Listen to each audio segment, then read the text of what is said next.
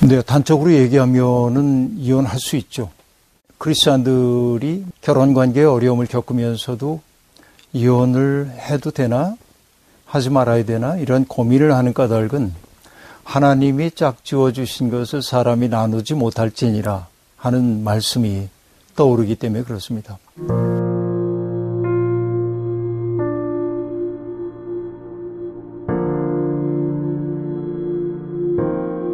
결혼 생활이라고 하는 게 서약의 바탕을 두고 이루어지는 것이기 때문에 그 서약이라고 하는 건 맹세죠. 상황이 바뀌었다고 달라졌다고 해가지고 그것을 나는 지키지 않을 거야 하면 맹세가 아닌 거죠. 분리해도 지켜야 하는 것이 서약이고 때때로 우리의 감정을 앞세우다 보면 아, 이 사람하고 더 이상 못 가겠어. 그리고 결혼이라고 하는 관계를 끝내버리고 싶은 생각이 들기도 하죠. 그래서 결혼이라고 하는 것은 일종의 울타리라고 볼 수 있습니다. 그러니까 그 울타리가 무너지지 않도록 잘 지켜가는 것이 결혼 생활에 있어서 매우 중요한 요소라고 생각을 하는 거고요. 아, 그런데 아, 고대 세계에서도 이혼을 하지 말라고 이야기했던 까닭이 뭐냐면 어, 사실 결혼 관계를 파탄시키는 대부분의 사람들은 사회적인 강자라고 얘기할 수 있는 남성들이었습니다. 그 아내에 대한 매력이 감소했다든지 뭐 여러 가지 이유 때문에 결혼 관계를 해소하려고 할 때 여성들은 피해자가 되는 경우가 아주 많이 있었습니다. 칠거지 이야기라는 말 들어보셨잖아요. 아내를 집에서 내보낼 수 있는 일곱 가지 악이 있답니다. 어, 그첫 번째가 뭔지 아세요?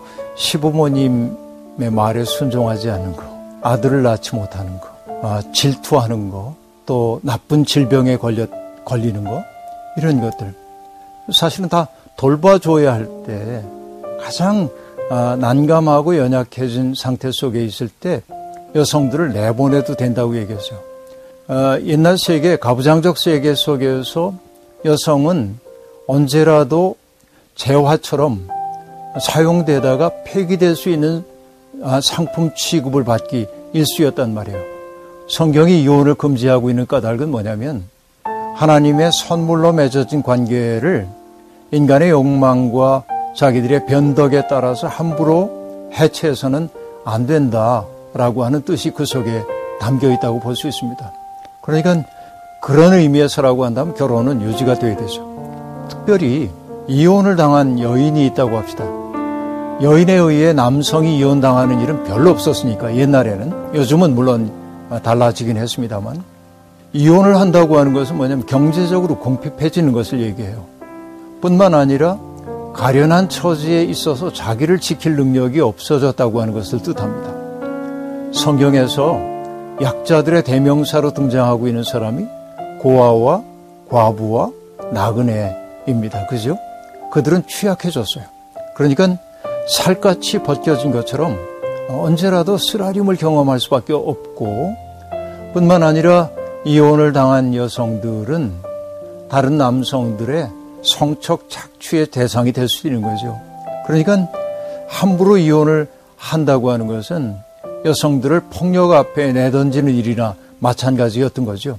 그러니까 성경이 그런 이혼을 막으려고 했던 거. 이게 아, 이혼을 함부로 할 수 없도록 규정한 성서의 정신일 겁니다.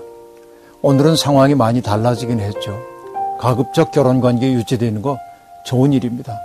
하지만 파트너 가운데 어느 한 편이 지나칠 정도로 폭력적이라든지 정말 신체에 위협을 당한다든지 혹은 아, 그가 지나칠 정도로 정서적으로 학대를 한다든지 아이들을 정상적으로 키우기 어렵게 만든다든지 그래서 아무리 얘기를 해봐도 더 이상 달라질 가능성이 없다고 한다면 그렇게 해서 헤어지는 것을 하나님이 죄라고 여기실까? 저는 그렇게 말하고 싶지 않아요. 하나님은 우리가 행복하기를 원하시잖아요. 근본적으로 보면.